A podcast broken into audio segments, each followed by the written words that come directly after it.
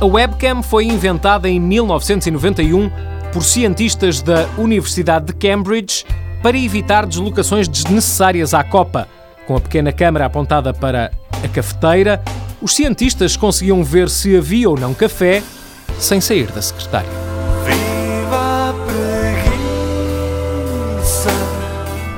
Sem mexer um dedo, bocejar na missa.